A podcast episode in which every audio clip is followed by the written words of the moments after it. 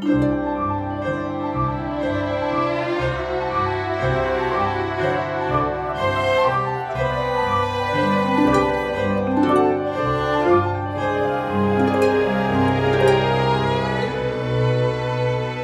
家好，欢迎收听 High Hanging Fruits，跳一跳摘到的果子。我是朱怡，我是刘江。今天我们还有一位嘉宾秋萌。秋萌你好，大家好。秋萌是在纽约的秋萌画廊的创始人。嗯，我 直接卡机了。我就是我前一阵子哈，在朋友的介绍下来这里看了他们的一个展览。关于八大山人呢，但不是他的作品展，而是王方宇对八大山人的研究展，是吧？对。是王西方宇，嗯，他作为一个鉴定家，嗯，如何开始从事八大山人研究的整个的思路，以及他做鉴定的一些方法论的展览。嗯，后来注意你跟我说你很想采访秋萌的时候，吸引我的一点是八大山人，因为我从很小就知道八大山人，他是江西人嘛，我不知道他画了，但我知道有这个人。然后在我家附近有八大山人纪念馆，然后我小时候我爸就经常带我去，所以。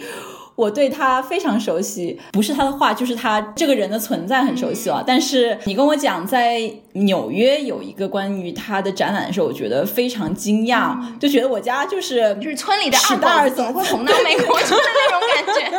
嗯，对，怎么就纽约人就知道他了呢？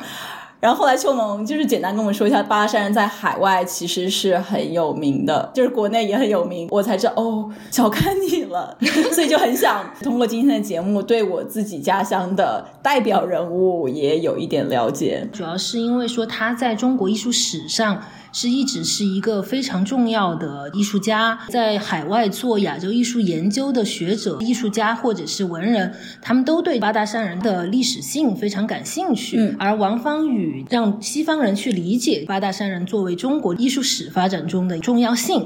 啊，因为八大他是明朝的宗室，也就算是明朝的王子、皇家贵族。嗯，他小时候呢就一直是在宫里面，就是说他们王府里面生活。之后就是在一六四四年的时候，清朝颠覆了明朝的统治，那八大就出家了。作为明朝的皇室，在清朝是非常忌讳的，也会有很多的政治迫害。所以，作为移民艺术家的研究本身，在中国艺术史上就是一个所谓不是正统派的艺术家。嗯所以，他们当时在明朝就会遗留下来很多的悬疑，以及说他们隐秘的身份，他也不能说公开说自己是谁谁谁，以及说他写的东西到底是什么样的情绪、什么样的意思。所以，他们的作品一直都很隐晦。哎，那我问你啊，我小时候看过很多他的画，但已经不记得。我刚刚 Google 了一下他的画到底长怎么样，然后发现好多都在翻白眼，所以对，就是他翻白眼是因为 他就是就是觉得哦好不爽，就是又不能讲明明是王室的后代 妈？还是还是有其他其他原因？对我先补充一下，就是很多人可能一听到八大山人觉得是八个人，其实八大山人是一个人，然后他姓朱，叫朱丹，嗯，然后我当时感觉就像哎，那不就五条人吗？五条人只有两个人。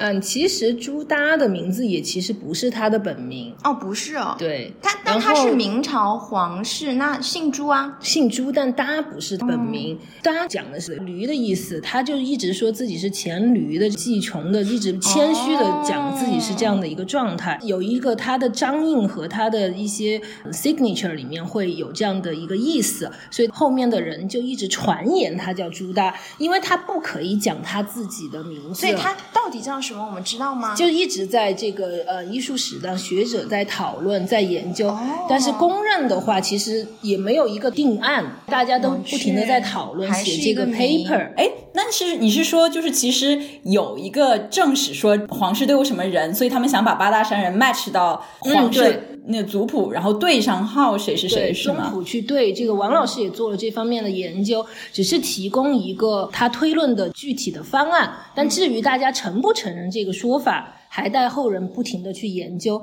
所以从他的名字开始，我们就非常的困惑，以及说二十世纪初的时候，这个部分八大山人的研究主要还是在一九四五年以后才发展起来的，嗯，才开始所有的学者就开始做这方面的研究。当然也在于清朝政府已经过去了，同时在于说八大它表现的一种现代性精神，因为它不是正统化这种保守派的这种表现方式，他们有更多自由性的和自我的情。情绪的投射在作品上面，而就包不是模糊的一种。画那个动物什么会翻白眼之类的。翻白眼主要还是说他确实一个就是失去了家国，又无力去改变这种现象，嗯同时他又在这种政治迫害中不停的逃逸，他对于社会的不满，所以他隐居。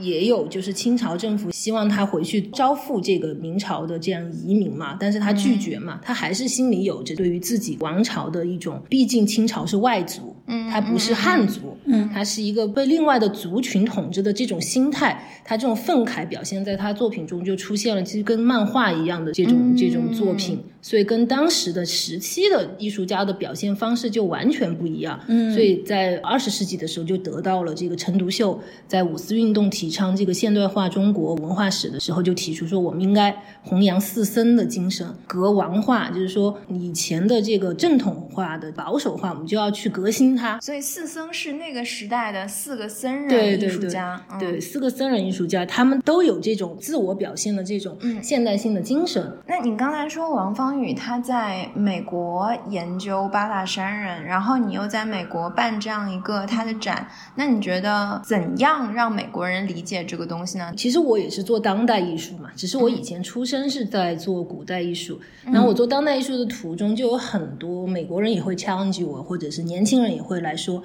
那你告诉我怎么鉴定？你说真就真，你说假就假，你凭什么说它真，对吧？对。嗯。就有的时候这个鉴定它是一个非常，它像是一个考据学，对它同时也是一个搞侦探工作，你知道吧？对对，这个侦探工作我很难去跟人家，你首先你还得有水墨的技法的理解，这个首先你第一个能看懂，还你还得识草书啊，就是行书这些你还得看得懂，同时这个都算了，你还得知道说它的渊源之前发展，它收藏的这个谱系，所以它是一个非常全面的一个调查工作。嗯我很难跟大家讲清楚，但是当我开始整理王方宇的这个案子的时候，嗯，我就发现他把每一件事情都提出了实际的证据，所以我觉得哦，那这个展览一定要给大家做出来。首先，大家不用就完全依靠一个审美，审美其实是很个人的一种。哎，所以我之前朱怡跟我讲完以后，我一直以为王芳宇是专门做鉴定八大山人作品的一个人，结果去查一下，发现他自己也是一个艺术家。对，所以你可以简单介绍一下王对，方宇他什么来头？对 是谁？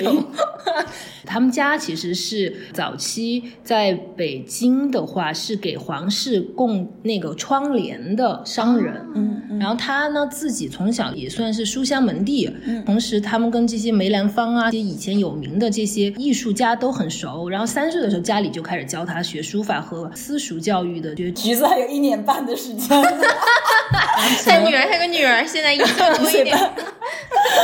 就学古籍的这个中国书法史和哲学史，所以他高中的时候就在设有专门书法课程的私立学校，然后大学的时候是普伦大学教育系毕业的。但当时你们也知道，上个世纪对于做文职工作的要求是你首先书法要很好，嗯。然后同时你要懂得中国的古代文化，嗯但当时不是后面他毕业以后就政治波动很大嘛，上个世纪，所以他就移民到了纽约，进了这个哥伦比亚大学学也是教育学。毕业以后，他就在耶鲁大学和西东大学任教中文系，然后最后就变成了西东大学中文系的系主任，嗯西东大学亚洲艺术收藏的馆长。嗯嗯，但是同时他一直都在做他的书法创作。如果不是他对古籍的了解，他对书法的认识，很难去破解八大山人给后人遗留下来的很多问题。为什么不能破解？就刚刚我们讲说，因为鉴定是于主观的，但王方宇怎么把主观的东西给你搞到说是一个客观的东西？他会分析笔触，比如说八大早年的时候学了欧阳询，为什么学了欧阳询？如果我们看，可能不会知道他就学的是欧阳询，嗯嗯后期又学了董其昌，为什么学董其昌？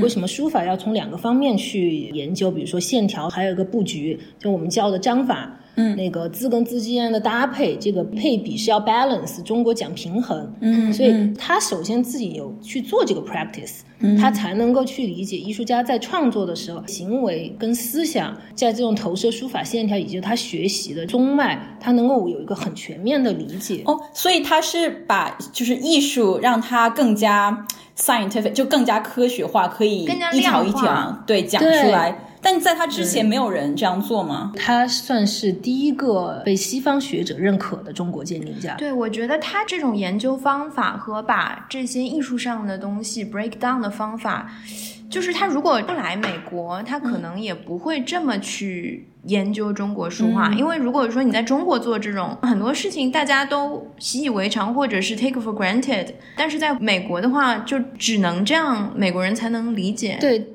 他其实主要几个方向，第一个他是老师，嗯。他要教人，所以他有一个先天的能够去跟不懂的人沟通的这个思路。嗯，对他不仅是像艺术家一样拼零件，他还会解构它，还会拆零件，让对，然后他去让你去理解它。然后第二个，他跟胡适啊、林语堂啊、呃老舍，当时中国现代进程中的很重要的文人都是好朋友。嗯，胡适就提现代化中国嘛。嗯，所以对现代的东西或者思想观念对他有影响。还有同时呢，他自己帮林。语堂的时候做那个 typewriter，当时那个中文是要怎么样做到电脑里面去？他也跟 IBM 中国语言计划有，他是专家在里面专家组。你是说怎样把中文字打进电脑里面？对，然后当时还要编程，说中文字是怎么样在电脑里面编辑出来，所有都是 IBM 的语言计划，RAC 这个语言计划他都有参与。然后他对 computer science 特别感兴趣。那这些是挺早的吧？对，是一九六七年的时候就已经在从事这个工作了，好早，对，哇，好先锋哦！书法只是他的副业，他的爱好吗？很有趣的地方就是爱好这个事情。中国古代文人，他其实不存在一个专业这个概念，对，他其实身兼非常多职务，比如他是政治家，他是诗人，他是哲学家，他还同时是艺术家。他其实不是一个专业的艺术家，我们中国艺术史上就没有专业的艺术家，对，就全部都是政治家或者是文文人。所以这个专业概念是西方二十世纪以后的这种现代化进程、工业化进程以后才有把人去专业分工的这种概念。为什么呀？为什么他们就是我画画好，我就一直画，我干嘛还搞其他的呀？那这个地位很低呀，还是说 你就是个匠人，你就是 entertainer，你知道吗？也是，那你就没有办法得到就是被大家知道吗？其实不是，最主要就是我不画画是为了生存。所以我更多的是意识上的表现。他们主要的还是靠科举吧，仕途，就是大家都想走仕途。人家李白写诗写那么好，人家还是想想当官，想想做将军。因为中国这个文人化体系，就是说我们要看学识和人品和才华。嗯，它其实你的知识体系是一个非常重要的。创作本身跟西方啊艺术史的发展不太一样，西方的都是有资助者的嘛，你要为贵族服务嘛。中国的文人化系统下来。是我从来不为谁服务，对，这就是我的 hobby。而且我觉得，因为它不是专业化，所以它的目的画这些画，包括你弹琴的目的，都是为了自娱自乐，或者你跟小范围的在你的这个社交圈里的朋友互相欣赏，所以它其实传播范围很小。古琴，因为我弹古琴，它这个东西就是文人雅集的东西，所以它的音箱很小，它的音量是很小的，不适用于表演性的那种。所以这个东西就是比古筝呐那些就是后来出现的表演性的那种乐器要。就是在文化地位上要高一些哦，interesting。而且我觉得，我不知道王方宇，但是八大山人又写又画的，就感觉就两个很不同的技能。都是这样的吧？古代就是画好书也好吗？在中国绘画里面有一个老语，就俗语叫做“书画同源”。在王方宇的手稿中，他就去解释了这个概念。因为你天天这样讲，感觉好像是约定俗成的事情。这样其实你看，刘佳就问了这个问题。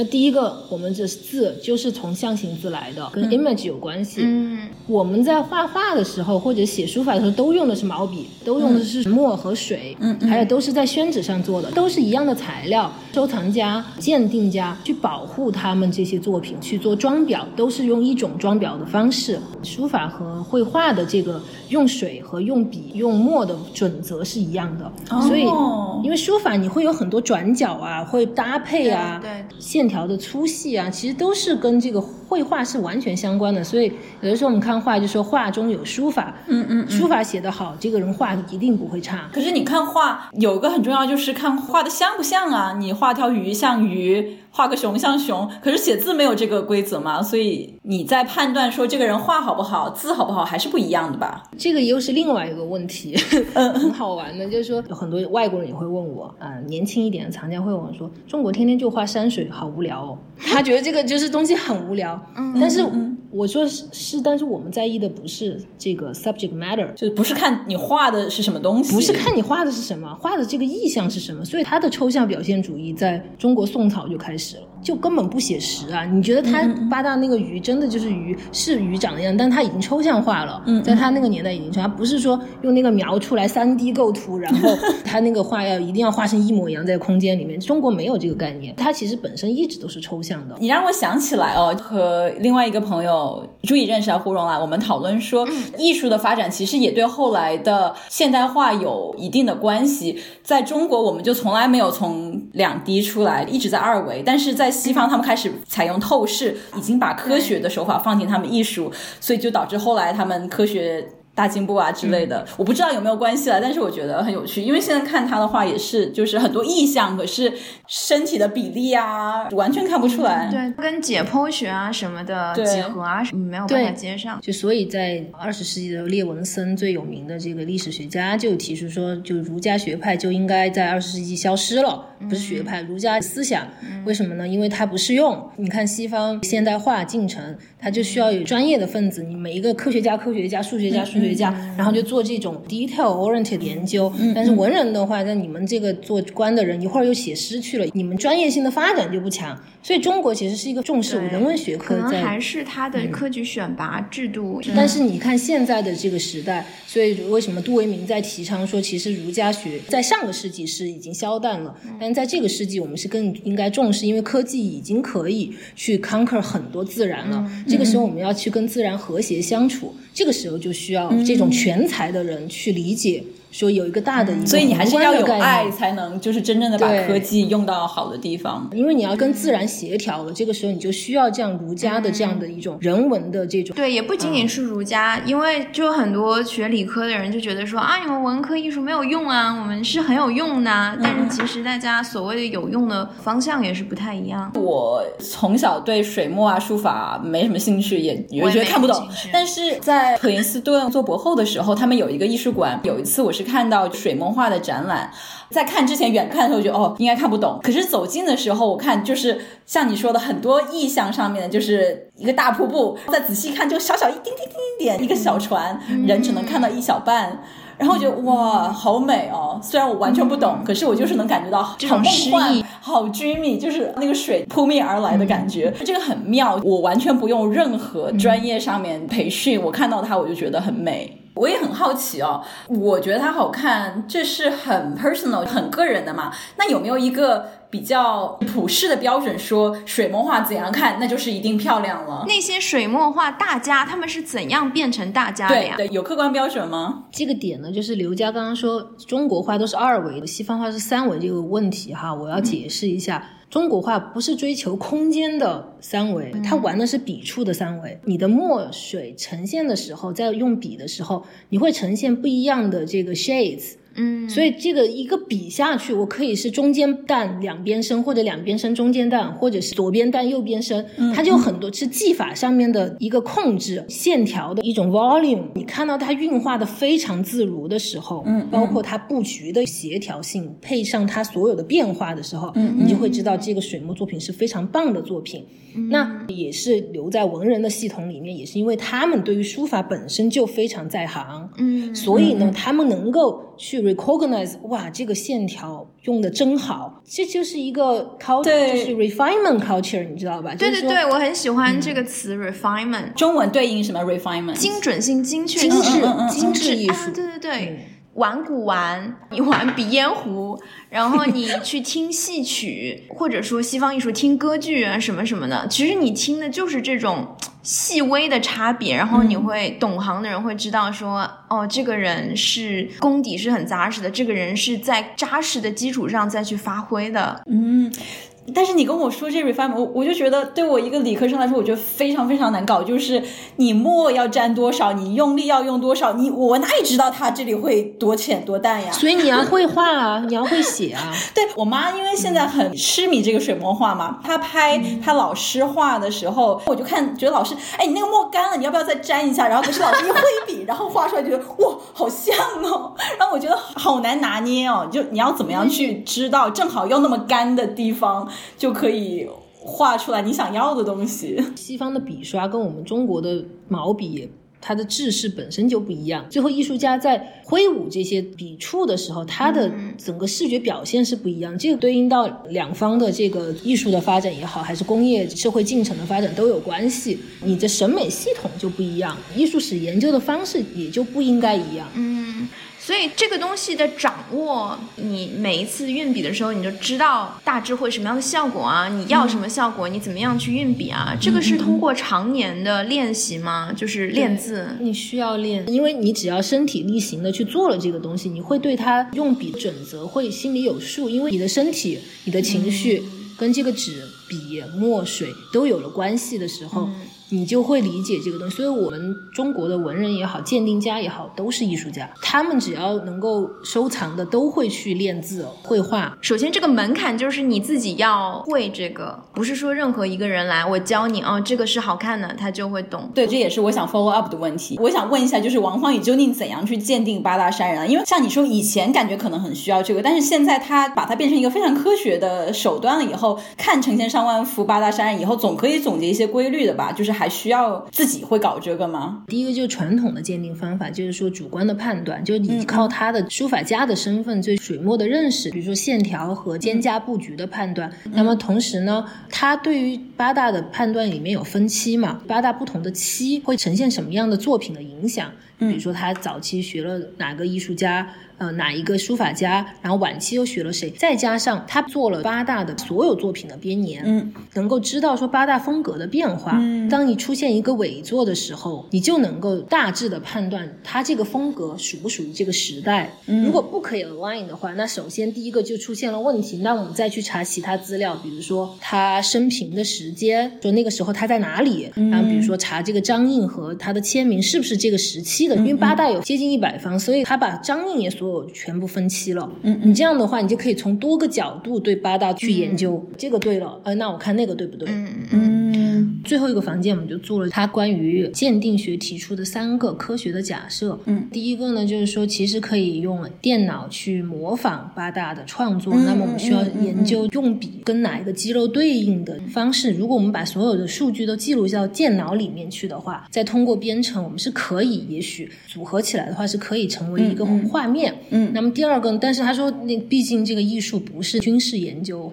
就是军事研究可以给社会提供这么大的一个推动社会前进或怎么样，但是呢，嗯，所以呢，可能没有人付那么多钱去做这方面的研究。但是我先提在这儿，要不要做你们以后的人再 说。现在有，现在有，他提出的这个挺早的吧，七十年代的吧，就很像 AI 嘛。然后第二个，他就当然讲了材料的研究，就是 material study，我们把那些所有的纸啊、光谱去扫描，那它会出现那个射线，那射线会有不同的这个 range，所以我们真品的 range 我们先记下来，当出现。一个作品有问题的时候，我们再扫一次去给他对这个。那是为什么？是因为纸就是经过这么多年的变化，会因为比如说你二十世纪创的假的作品跟真的作品那个纸这个 quality 是不一样的嘛。然后最重要的一块就是他作为语言学家的语言学科学研究的方式应用在了这个书法研究里面。主要宏观的概念就是说，他认为书法也是语言的一部分。大家说语言学是不可以科学的分析，嗯，但是在五十年代以后就开始讲说哦，语言学。已经可以做科学的研究了。嗯，那么王老师他就是做这方面的专家，他就讲说，哎，那书法其实也是一门语言，这个书法的布局其实本身是跟 grammar 有关系的，跟语法。我们在讲话的时候，其实也是跟我们情绪有关。其实我们没有在想语法，但我们讲出来的话是有语法的。对，所以有的时候你写字的时候，你可能写的时候你不会觉得说你在配比它的这个比重，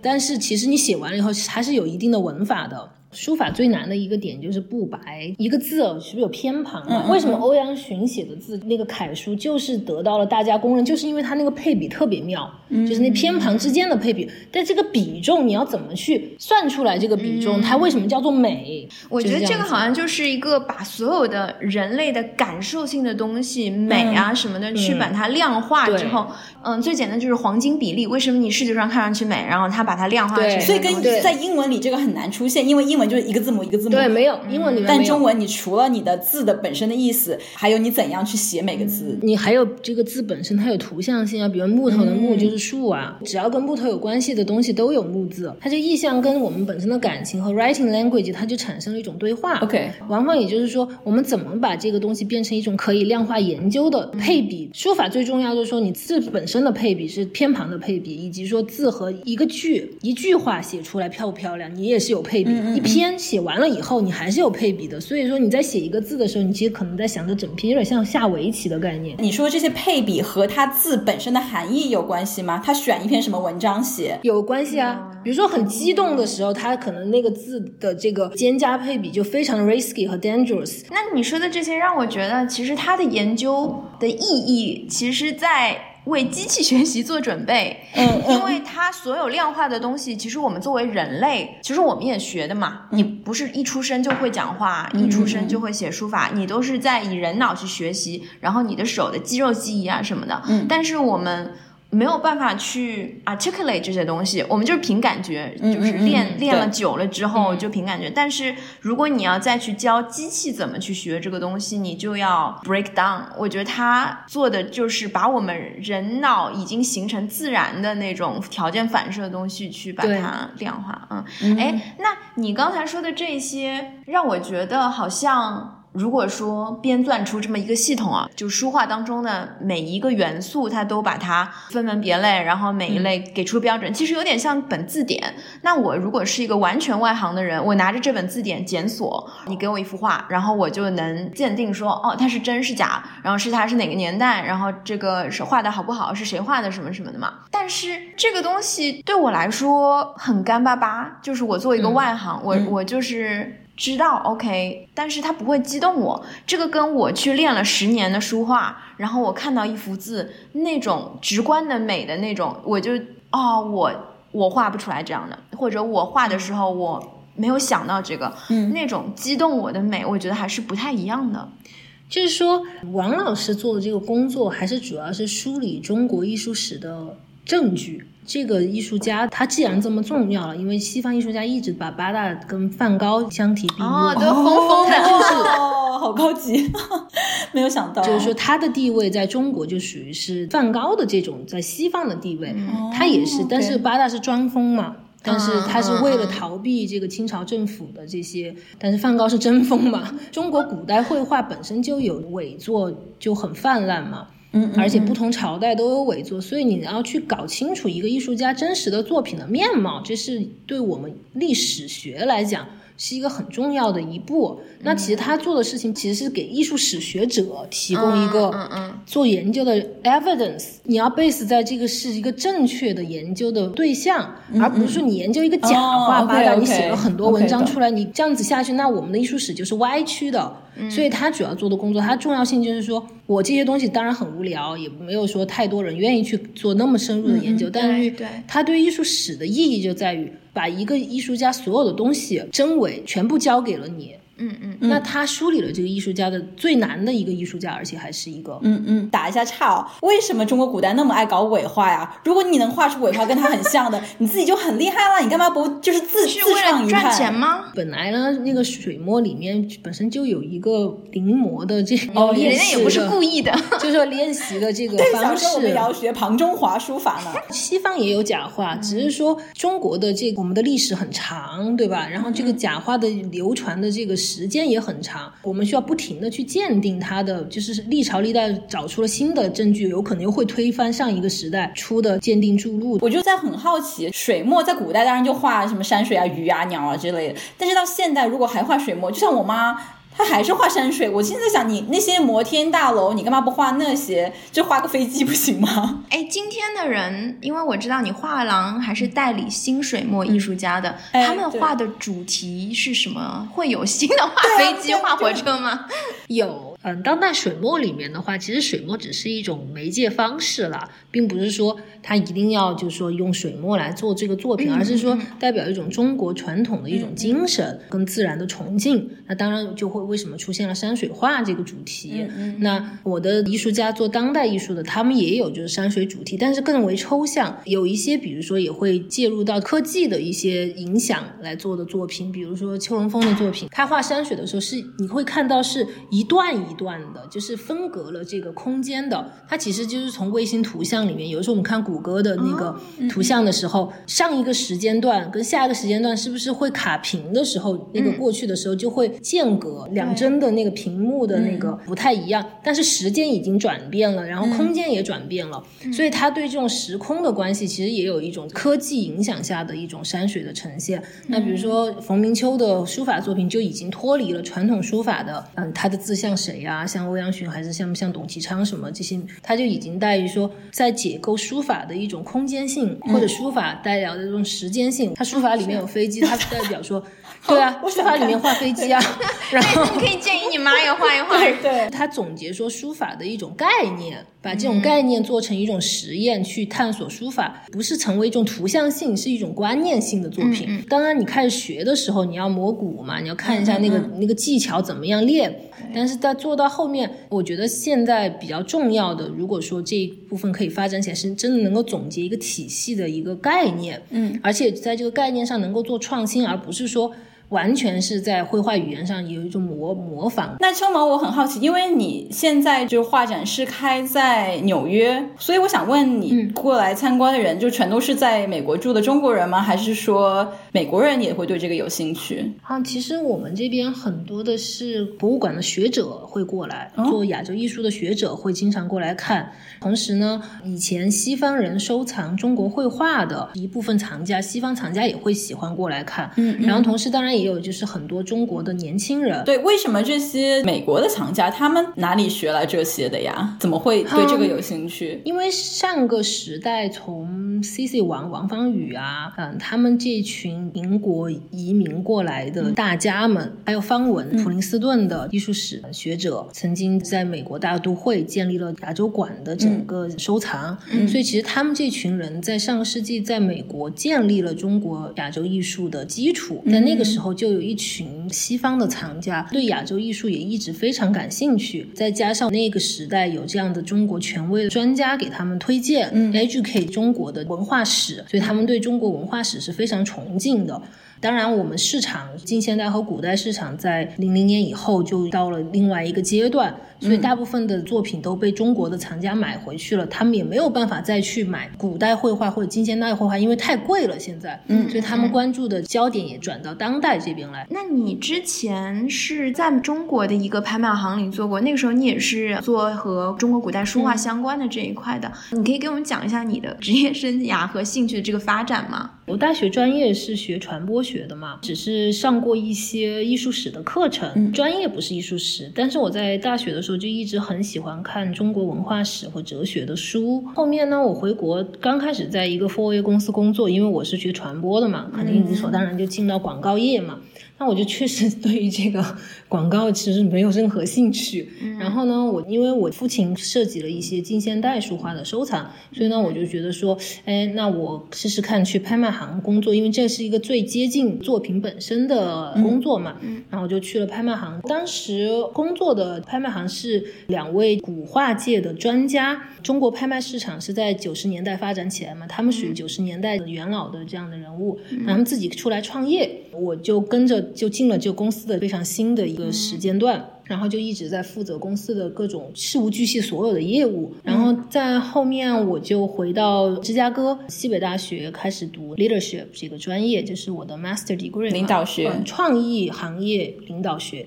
哦，其实它不是艺术管理那种，它是有点像好莱坞那种 talent agency 的那个这个部分。因为西北大学它比较强的是 Hollywood 那边的 industry 的一些运作嘛。毕业了以后就搬来了纽约，刚开始是在 Luck Mason，它是一个做中国古老家具的古董专家的公司。后面呢，呃，我就觉得说，我其实最感兴趣的还是书画的业务，就开始看到了当代水墨这个部分的艺术家。因为从我从业开始，频繁的在跟藏家呀，或者是从事水墨研究的艺术家呀，其实他们也收藏作品，或者是博物馆的专家，或者是鉴定学家，这样子一直在沟通。所以我觉得对当代水墨特别感兴趣。然后我就想说，我可不可以试着开始做展览，去介绍他们给跟我年纪差不多的人，因为大家可能对水墨的理解都是古老画呀，或者是张大千齐 白石啊这种根本自己无法触及的这种，或者说假画太多了呀，我们也不敢买呀什么的。嗯，这个门槛太高，就大家觉得就高高在上的一件事情。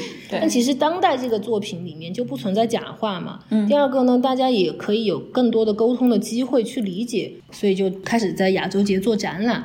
后面藏家和一些朋友就觉得说，嗯，其实如果有个空间的话，我们可以随时来找你的话，也挺好的。嗯，也是机缘巧合，就在八十街找到了这个空间。嗯，我房东也是一个菲律宾人，他也非常支持亚洲女性能够在他的 building 里面做事情。嗯嗯。然后他说，哎，我们这条街从来没有亚洲人过来，而且是女生。对，上东区很白，上东区年纪又大又白。然后他说，哎呀，我支持你。然后在这个地方落地了一个。空间，我们就算是一个 private 的那个 viewing space，不算是那种街上你就可以走进来的画廊。所以来来看是要预约的。对，来看展览的话都需要预约。对，我们等下记得把这信息都放在我们的。所以这个大概就是我怎么从古代二级市场到了这个当代一级市场。那你的经历其实就是一开始看上去和你现在做的东西没有关系，但是感觉是从不同的方向一路上到最后都汇集到了你现在做的这个，就没有一步是浪费的，对吧？就是传播学，因为跟你现在做的也是蛮有关系的嘛。我必须要推荐。对，用最有力的方式去推荐我的艺术家嘛。对，然后你在那个国内的拍卖行里，你对这个书画鉴定啊，以及就是这个行业啊和藏家的关系，然后到后面那个 leadership master，对 talent agency，因为你做画廊，你要代理艺术家嘛，就是这个种种都还。很对口，就三号不对口的汇聚到一起就特别对口。所以有的时候人生就是你反过去，你当时做的时候你都不知道自己在做什么，然后反过去的时候，你看，哎，怎么全部都能够 click 在一起，好棒！你刚刚说你从二级市场到一级市场是啥呀？你就理解一下股票嘛。就一级市场呢，就是说这个时候艺术家还没有一个确切的市场价值体系。那必须要靠画廊，在一级的，就是有点像 VC 吧。这个时候我要去做。所以二级市场就像博物馆。呃，二级市场像拍卖行啊。这样讲，刘佳，你是艺术家，然后我代理了你。对。然后你越来越被更多人知道了，是不是有很多人买你的作品？这个时候你就供不应求了，对吧？嗯。就有客人可能就说：“哎呀。”看来刘家市场很好，那我们就把它上拍吧。嗯，那这个时候可能就七八个人出来说：“哎呀，我们都买不到刘家的作品，我们一定要把刘家这个东西买下来。”所以哒哒哒哒哒，你的价格就上去了。进拍卖行不是说哦我今天艺术家，我拿个作品，我自己的作品去拍卖，就是它必然所谓二级市场，就是说已经有人买了，然后他要再出手，是吧？你有了一定的市场的认知了、认可了，那这个时候你的藏家才会愿意出钱去竞拍你一件作品嘛。所以二级就是更牛逼的意思。也不是更牛逼，就是说明他更公认的这个市场 OK OK，就艺术很难讲谁更好，但是就是大家更想要他的作品嘛，更市场化，更市场化，就是不是有一种就是股票上市的感觉？对对，OK OK。对，但是其实对于艺术家来说，他能够直接进他口袋的钱，跟这个拍卖行是不太有关系的。没有关系，就是这幅画，他他红了，他拍的再高，拍几跟他没有关系，他再也赚不到这笔钱了。作品的所有权是作品的所有权是。藏家，嗯嗯，但是如果是通过画廊的话，那那个艺术家是可以赚到钱的，就是画廊 take 这一部分的佣金，是吧？对。那这样的话，艺术家亮相在这个市场上的第一个亮相就是通过画廊呢？那这个画廊你怎么去经营这个艺术家？就怎么给他定价？因为第一次定价是由画廊来定价的吧？嗯，这是很重要。有什么讲究吗？你怎么给一个艺术家定价？尤其是当代的，主要还是依靠画廊的客人的体系。嗯，也要对比说他同级的艺术家在市场上的一个。哎，你们会先给这个艺术家定价吗？还是看？因为我看大部分展览，它墙上都不是贴价格的嘛，嗯所以你们会说，哎，我今天做这个展，然后来询价的客人比较多，然后我就可以把这个价格开得高一点，不可以啊？不可以，你画廊出售的价格一定是有理有据的，比如说按平尺算，还是说按系数算，还是按各种方式来，你都会有艺术家本身的一个 formula 在那边。会跟艺术家商量吗？这个当然要商量，嗯然后大家觉得差不多，然后客人的接受度也比较好接受的一个价位，因为进入不同的画廊，它其实也代表着艺术家推荐到不同的群体嘛。对，画廊本身接触的藏家也不太一样，它会有一个不一样的概念你们，会挑藏家吗？也会嗯，就不是说有钱拿来钱就可以买了。不是，因为藏家也是一个很重要的宣传，或者说对艺术家的推广对对很重要的一部分。如果这个藏家有一个专业的收藏的体系，我们更愿意让艺术家进入这个体系。比如说，我们有一个藏家，他就收藏青铜器、瓷器、嗯古董家具，我认为进入他的体系就能够丰满他自己对中国文化史的一个叙事。嗯那我的艺术家也很愿意进入到这样的一个藏家体，同时他是一个专业的藏家的时候，他身边的人、身边的专家也都会看到这样的作品，嗯存在于这么优秀的一个收藏体系里面。那对于艺术家来讲，不是说赚那个钱的问题，对对对就事半功倍的一个。找了一个好人家，对，有点像嫁女儿 对。所以如果说是一个博物馆来买的话，那就是最好的藏家了吧？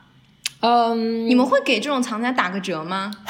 先要看博物馆是不是确实是缺少资金。你比如说，现 COVID 这个时段，确实是博物馆也没有那么多的 donation。我觉得画廊这边是 negotiable 的，跟艺术家可以商量，为艺术家作品提供更好的展览的平台，因为给他的效果是不一样的。对对，你比如说卖给一个完全不 care 这件东西，他只是说 for fun。那对于我们的艺术家来讲，可能就常年放在柜子里面，也不会被展出。那这个就没有意义。我们虽然赚了那个钱，但是如果博物馆它总是会有展览会出现，会常年在专业的做这个运作的展览，所以呢，我们就会觉得说，哎，对艺术家的生存或者是他的事业发展有一个推动的作用。哎，你做的这个王方宇对八大山院的研究展里面，王方宇的一些作品也是你从他们家族基金会借展来的。对我们这部分作品也是不销售的，所以藏家本身它跟画廊也好，各种艺术生态里面的机构，它能够有一个良性的互动的话，那么这件作品就是流通起来了。流通并不代表着一定是价值流通，嗯而同时有的时候就是这种亮相的流通，以及说在一个很优秀的策展线路里面流通的话，我们也觉得这是活跃的。对，对于我们行业也是，因为我有时候会卖剧本的演出权嘛，嗯我就会看这个团队是怎么样的，他们能不能做出来，然后他们打算演多少场。我觉得这个是比你就是一笔授权费很高更值得的嘛，因为其实有一些公司它真的不缺钱。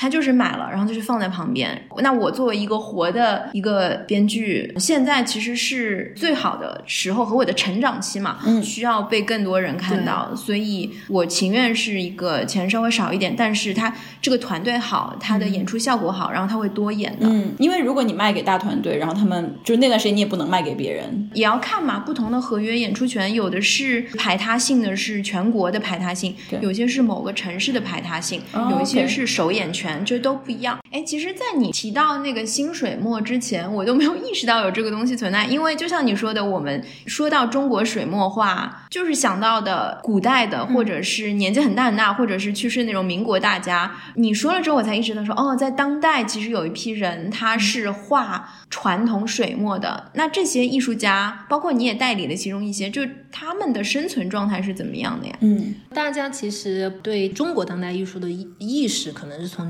一九八五年八五新潮之后开始。嗯，那其实八五新潮这个群体是西方人做起来的嘛？嗯，因为用的媒介本身也是油画媒介，西方人熟悉的嗯媒介方式，同时呢，它传达的一些讯息也是西方人很容易去理解的一些概念。嗯，这个部分作品在西方被做起来以后呢，最后投射到中国，因为它西方有一个健全的艺术市场。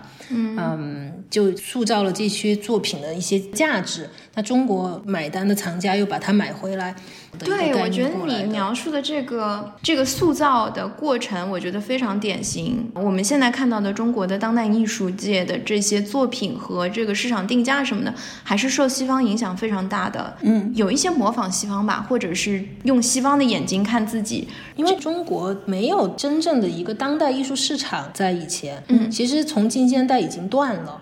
嗯，所以真正开始提起当代艺术这个概念的是美国嘛？到现在我们提到就是说我做的这群艺术家，当代水墨的艺术家，嗯，那他们的语言呢，有在连接说近现代的断层的部分，嗯，他们的回溯的一些文化根源、视觉语言，以及说表达的一种情绪，根基于是中国传统的文化历史下面的传承下来的。那它跟西方本身既有体系里面研究的这种概念，就是完。完全属于两个，我们俩的艺术史的发展都完全不一样，怎么能够用其他世界的一种对艺术史的书写的方式来记录我们？所以这个部分也是现在学术界也都比较感兴趣的话题，就是反欧洲为中心的这种艺术史的书写嘛。那怎么样提出说各个国家能够阐释出自己对自己艺术史的书写？对你说的这个，就让我想到中餐在美国嘛。其实，在过去很多很多年，当然也是跟那个亚裔美国人的。历史移民史有关的，他们开的很多中餐厅，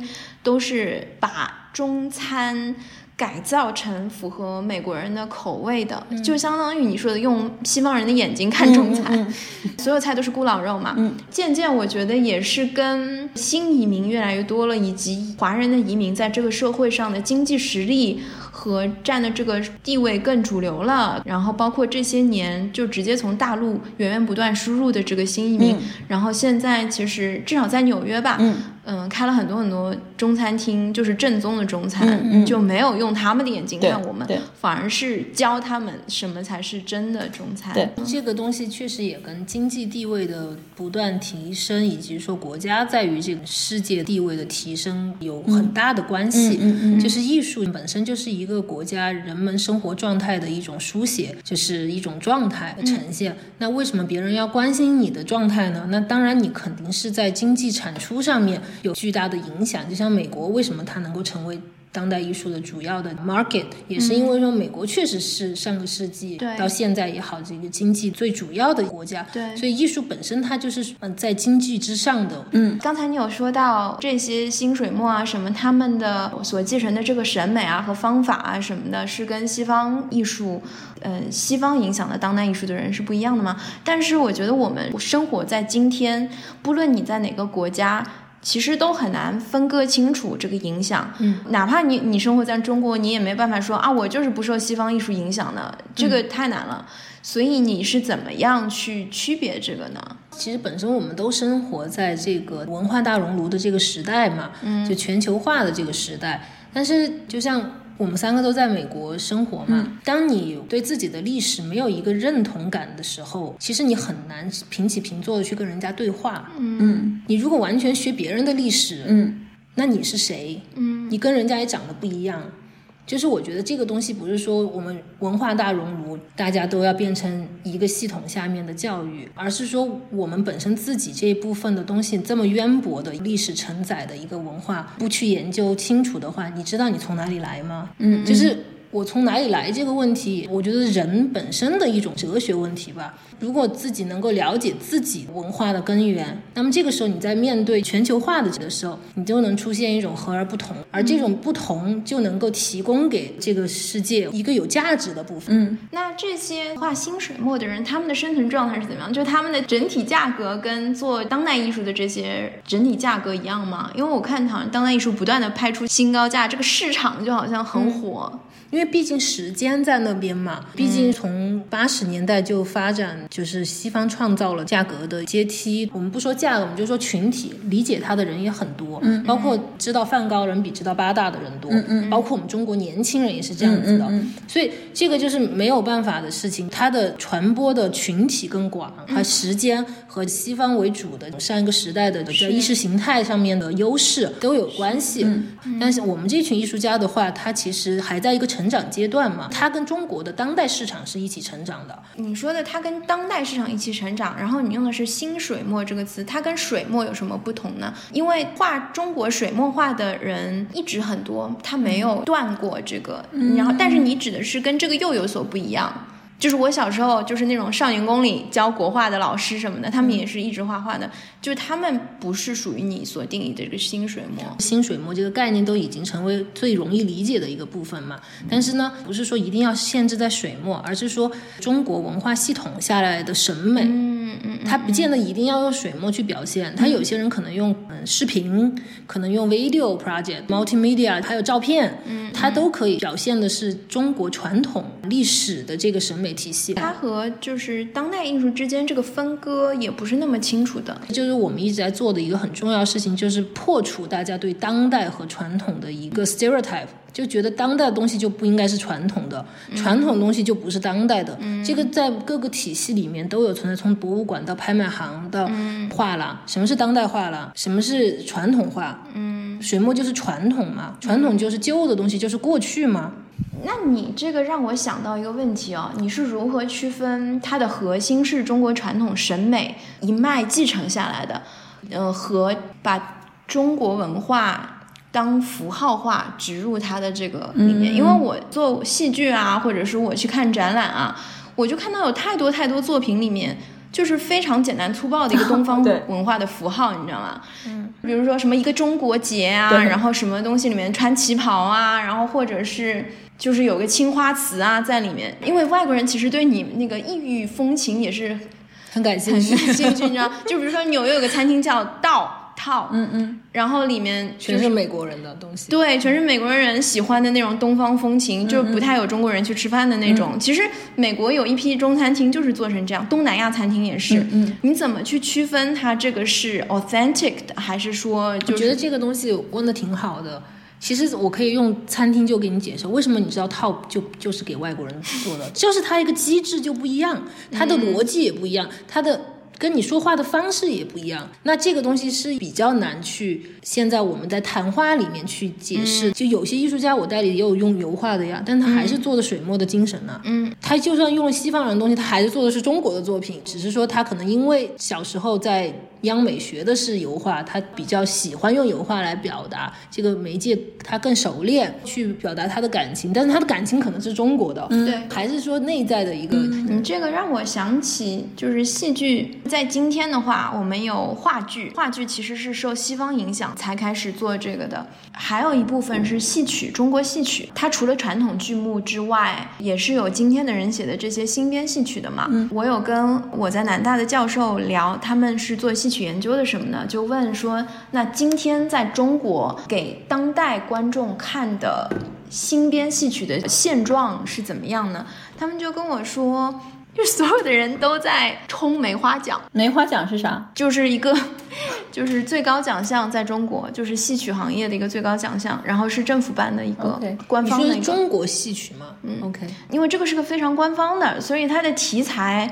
嗯，也是非常官方主导的。嗯，然后你的钱的来源也是非常官方主导的，因为它都是大的院团，就是嗯国营院团在做。然后他们的题材也是比较单一，比方说就是那个现在的那个抗疫的那种，就是疫情嘛，嗯，抗新冠的那种英雄叙事。然后还有是扶贫题材的。嗯，然后比如说建党一百周年的那种，我觉得这个就是跟我们刚才说的，就是一个艺术它是什么形态的，真的跟它的。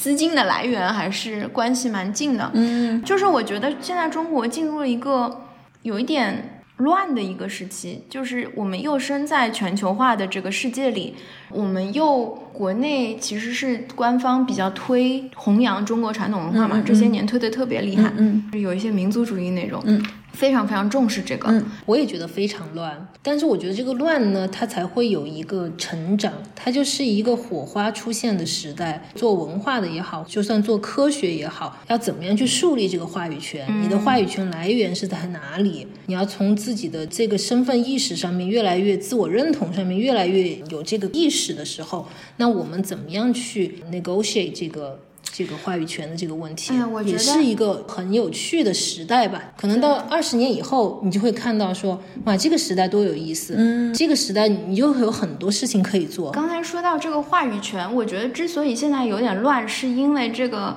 权力关系。我觉得我们是在一个关口，因为你想，当中国刚刚开始认识西方艺术、西方当代艺术的时候，世界的这个格局、这个权力关系是非常明确的。嗯，就是西方好牛逼啊。嗯再到那个呃样板戏那个时候，其实他们是非常明确的，觉得我们很牛逼，嗯嗯我们只是采嗯借用了一些你们的东西，然后我们跟我们的古古典的那些东西也要决裂，嗯我们跟西方资本主义决裂，我们跟古代的糟粕决裂，嗯我们就是要诞生一个新的东西。这种权力的意识也是非常清晰的。但是我觉得我们在今天就是到了一个西方世界还是很厉害，嗯，很有权利，然后很多游戏规则都是他们制定的，然后今天人习惯的这个娱乐方式，这个流行文化也是由西方所建立的。但是与此同时呢，中国又是在崛起，然后我们又提倡要回归我们的那个传统文化什么什么的。这个时候，就是你到底是以哪个为主？你到底是去 honor 哪一个？把你的主要的精力去花在去传承哪一个？去学习、去拥抱哪一个？就是心态上，我觉得会很微妙。就是一个非常 complicated，然后又有冲突的一个时代。嗯，你包括政治啊、地域政治，然后经济啊、文化，全部都是在重新协调的一个对，时甚至我们会看到出现了一批剧目，我觉得非常有意思。比如说，他把汤显祖和莎士比亚放在一起，嗯 然后我们把那个什么《罗密欧与朱丽叶》和《牡丹亭》放在一起，我们怎么样？就是把它融合做出一部剧，就是我们能感觉到这种野心，就是想说啊，我们是平起平坐的，我们是一样的。这个我觉得就是在争夺话语权。嗯杜维明提出来，就是说，嗯，轴心时代，就是说我们要尊重各个国家的文明，不是哪一个文明高于哪一个文明。那我们如果互相尊重对方的话，我们会出现一个什么样的效果？我们的我们的作品会有一个什么样的但？是你觉得这个很理想化吗？尊重对方？我觉得这个就是我们下一代的人需要去承认的问题，就是我们要尊重自然吧，不尊重自然，那我们就只有完蛋了。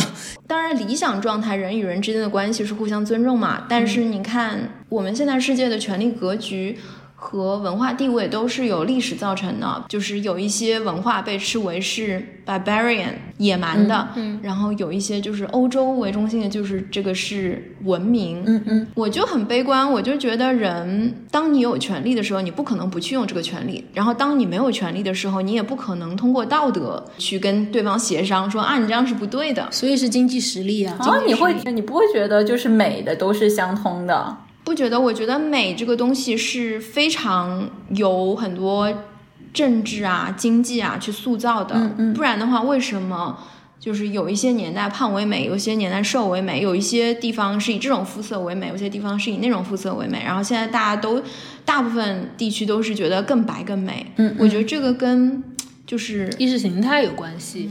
但是讲到说美，刘佳刚刚讲的相通的这个地方，科学也有科学的美。当算术，比如说宇宙之间那个公式算出来是相等的时候，也是很美的。你其实是找到你跟这个世界的一种关系。嗯哼，其实科学也是在找我跟这个世界的一种关系，做艺术的也是在找我跟这个世界的一种关系。所以美我我还是觉得是相通的，只是在某一种流行文化上面，对是受到政治经济的影响。但是各个我们都是人，所以我们对对于这个世界的感受，我们的心情都是一样的。就像你吃东西。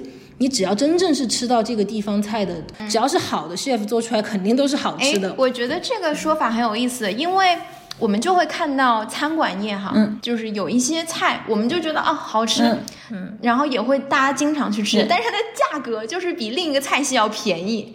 就是中餐曾经以前就是最便宜的嘛，如果中国人想要开贵一点的餐馆，他就去开日本对菜，就是它的定价，它在市场上的位置是跟是跟这个经济济实力啊、什么国家地位是有关的。但是我觉得就是在感受层面，我觉得它是没有高低的。嗯我比较同意，就是你刚才说的是跟这个世界之间的关系。就是我觉得一个艺术家他的表达，他其实就是在不断的协商他跟这个世界之间的关系。我们说，当你有个问题的时候，你就有了一个艺术。嗯哪怕你是一个战乱的国家，你是一个很穷很穷的国家，或者是你是在一个很富有的国家，你的呃生活条件是很平和、很安逸的，就是你跟周围的关系都是会发生出一种独特的表达。嗯嗯嗯，艺术作品并不是完全就是情感宣泄，嗯其实很多时候就是他们在处理一个问题，可能是关于他跟绘笔之间的问题，或者画面的问题，或者是他对外面世界理解的问题。真正优秀的艺术家，他一定是处理问题的，他可能是更是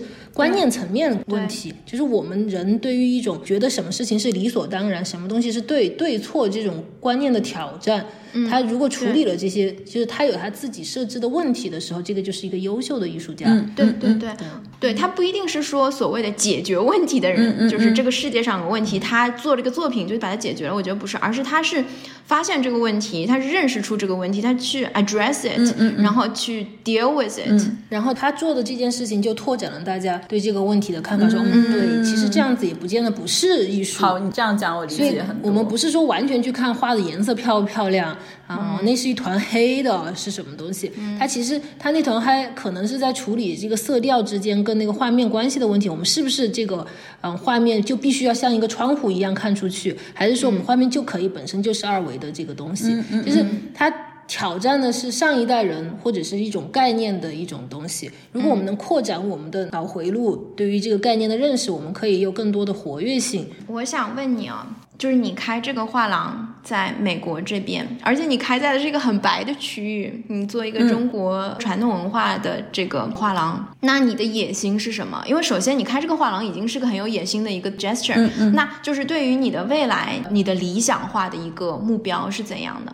刚刚讲说，现在艺术史的书写，包括大部分的中国艺术史的书写，在嗯西方的话，基本上都是以欧洲为中心的主义的这种书写方式，包括市场里面也是一个这个状态。嗯，那我们怎么能够书写出我们自己艺术史的，或者是嗯。做出我们基于我们自己文化的这种逻辑架构下面的展览，嗯，或者是嗯推广？我就觉得说这个问题是需要很长时间解决，不是开个画廊就解决了一个问题，是需要不停的去写作，或者是去做沟通，让更多人知道我们在做这件事情，或者跟更多的学者、跨科系的人，比如说戏剧啊、电影的呀，或者是做哲学的呀，这样子的所有的人联合在一起，我们可不可以做一些 project 来说，我们不站在西方的一个。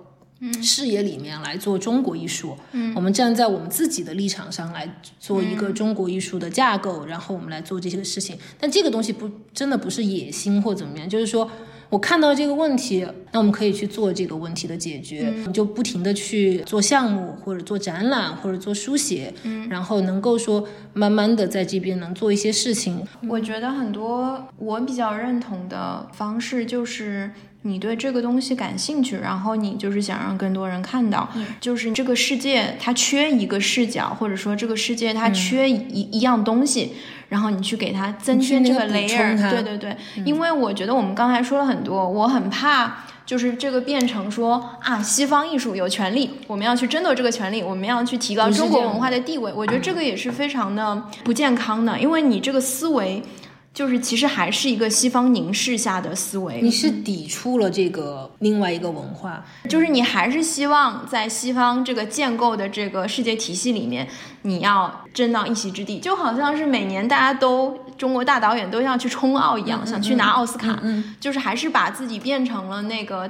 就是他们觉得你很牛逼的那个样子，嗯，然后你去在他们里面去争夺一个高的权利，一个 honor，、因为其实现在很强调说我们传统文化很牛逼什么什么的，我觉得这个就是一个权力争夺嘛，而且我也不觉得这个是真的能够发展这个东西。我觉得这个砸了很多钱，就是一直在抬高那个地位，然后这个这种抬高也是很空的。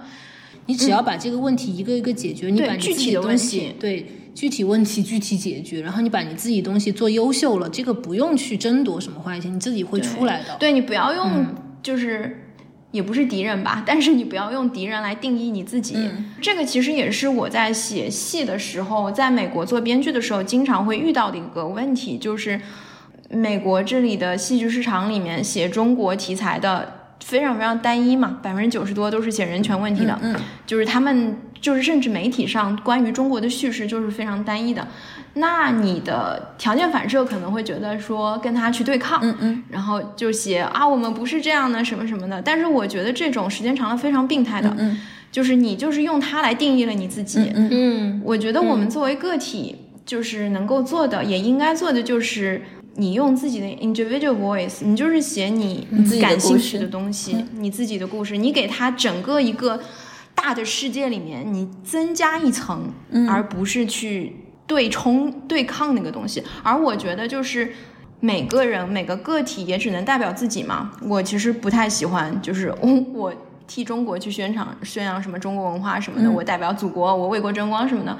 就是我觉得每个人你能做的，也就是你对什么东西感兴趣，然后你作为个体你就去做那个东西，你也不要想它会造成什么影响，也不要想它在爱国主义上面有什么作用。我觉得这个很有意思，因为我工作里面没有这个问题，因为 science 你我这么做你也这么做，大家都一样做的，所以没有什么。但是我觉得你会就是出于一个女女性科研工作者，你会有这个就是你要为女性科研工作者争取更多空间的这个心态。但是你做的方式也就是从大家都是一样的通过你方式，哎，做做你的事情嘛也。是，刚刚他讲个体的声音是真的很重要，不是说去对骂或者是对、对抗的一种姿态，而是说我真的知道我自己在做什么事情，而我的 core 越来越重，它会散发出来，会让人家看到你这个事情是真的值得有价值的时候。那这种对抗就不存在了，其实就是做自己的事，然后你这个一个个问题解决了。呃、i don't know，就就是这样，这样还蛮 ideal 的。但是想到实际情况，因为你讲到女性的这件事情的时候，我就觉得，嗯哦，我连就是好好 focus 做自己事情的机会都。因为是女性而被挤压的时候，就会觉得那没办法，要抗议一下下，然后再回来做自己事情，再抗议一下，再回来做自己事情。就你要保证自己的空间先。对，我觉得你这个说的也是非常实际的，因为我想，我作为一个华人编剧或者中国编剧，在美国，的确就是，嗯，我的生存空间的确是非常窄的，嗯嗯。就是我能感觉到他们想把我放进哪个盒子里，嗯嗯，那我也不能完全通过我就做我自己的事情，然后就去突破那个盒子。我觉得还是会需要分出一些精力来，嗯。去直接跟那个盒子去对抗嘛。嗯。我在这边的一个，但是我亚裔觉得剧团里，我的同行就是在这样一个编剧团体里的，他们都是呃亚裔的编剧。嗯我有时候会觉得有一点不舒服，因为我觉得他们很愤怒，他们一直在抗议。嗯嗯嗯，但是呢，你又会非常清晰的认识到，如果不是他们的抗议，我们生存空间会越来越小。嗯嗯我们很多可以待遇更加公平啊什么，就是通过这些直接的抗议。嗯但是我觉得，就是当我们人呢、我就讲人的情绪和创造力这个事情，嗯就是当你的生存环境特别复杂，嗯，和非常的 risky 的时候，你其实更富有创造力。就是那个国家不幸 施家幸，妇道沧桑巨变功。就是如果你活得太优越了，所有的东西都 offer 给你了，对你可能就没有那股劲去再要求你自己创造更多的这种。但你这个是上帝视角，有但你 就不希望我作为一个个体，我还是尽量希望我的生活更加太平一点。我不希望有个战争，我可以写战争题材的小说什么的，对吧？但我只是说，就是你如果从一个比较正面的角度看这个问题的话，就是说，包括刘佳说，我每天都要去抗议一下，可能抗议一下刺激了你，你可能做科研的时候更专注，你知道，它其实不是分散你的精力，它可能让你的情绪可能更。更深一度，你说我一定要把它做出来，我做不出来我丢脸了，你知道，吗给女 有性丢，脸了，有一点。但是我觉得由这种愤怒去 trigger 出来的作品，它又是不是能够跟主流有共鸣呢？比方说，嗯，因为我还可能你的愤怒会代表一群人呢。哦，对，在我的小环境里、小群体里面，他们感觉到他们被看到、被听到了，我跟他们之间有共鸣，嗯，然后我们可能可以去一起在这个环境里成长，嗯对嗯，有道理。所以，你让我想起就是我，我不是有丹麦那个油画朋友嘛，他觉得丹麦超无聊，在那里什么都做不了。然后他一来纽约看我，我就觉得好兴奋，就纽约好乱，好喜欢，对呀、我也喜欢纽约乱。感。对，那秋萌，你给我们介绍一下，如果大家想来在纽约的朋友，他们有兴趣来看这个展览的话，他们要怎么来？你这个画廊具体在哪里啊？然后这个展开到什么时候？嗯，我们展览已经延期了，要开到四月三日结束。嗯，所以的话，因为特别多人预约嘛，然后所以 COVID 的话，我们也需要就是说一个时段只能来五六个人，也不能多了，所以的话，我们就延期到四月三号。然后呢，一月二十六号到三十号，我们会展出八大的作品，以及说。张大千作为八大的作品，然后给大家一个就是说，在莎莎院，张大千作为有去，张大千去，我嗯，就是。作为伪造伪造八大的一件作品，是哦，OK，就是爱好嘛？他没事，然后伪造一个张张大千，可能缺钱吧？真钱，真经常伪造，经常伪造。一个是缺钱，二一个他也有爱好，就是他觉得这可以表现他就是很厉害，你知道吗？哦，有有有，我们行业也有，就是大家如果觉得文笔自己很厉害的话，就会去。模仿一个名家的文笔，然后拿给别人看看能不能看出来。我以前就做过这样的事情，就类似这种心态，对。OK。然后呢，嗯，是到三十号结，一月三十号结束，所以只有一周的时间。但是整个展览会呈现到四月三日。我们画廊在大都会博物馆旁边的八十街，Madison 和那个 Park 之间的六十五号。嗯嗯嗯。所以大家要过来的话，可以查阅我们今天这个录音下面会有一个。对，我们会把。把标画廊信息放在简介里面。哎，那我有一个很俗气的问题啊，像你做这个展，首先那个王芳宇的这些作品你是不可以卖的，然后八大山人呢，他的作品也是你借展，嗯，也是不可以卖的。那你做这些不可以卖的展览那么久，那你这个画廊怎么收入？是对呀，你怎么活下来的？大家要不要来钱活下来？对，就是说，其实就是我觉得这个展览是。对我来说很重要的一个展览，我觉得他回答了我想给年轻人或者是跟我同辈人讲的很多话，或者是嗯跟西方人讲的很多话，就是说鉴定这个学科或者中国艺术史，这个八大山人是谁？王芳宇作为鉴定家是谁？他代表的鉴定的学科是怎么回事儿？以及说他做出的贡献为什么在这个中国和美国如此重要？他回答了很多问题，所以我觉得更多的是一个。提供大家观众一个理解中国艺术的窗口。那从这个以后，大家可以参与我们下面的一些展览，也会看到更多的艺术家。所以的话，我基本上没有想过这个展览在赚钱。但这个展览对于你这个画廊 business 影响来说，是否会让大家有一个印象说，OK，这个画廊它做水墨。然后他是懂行的，他是有这个嗯权威性在这里的，因为他做过这样一个展，让这个行业里的重要的藏家和学术界的人知道说对你有认可，对对你有认可。然后接下来你其他的作品，他们也会更加的关注，嗯嗯，对，会有这样子的一些就是作用。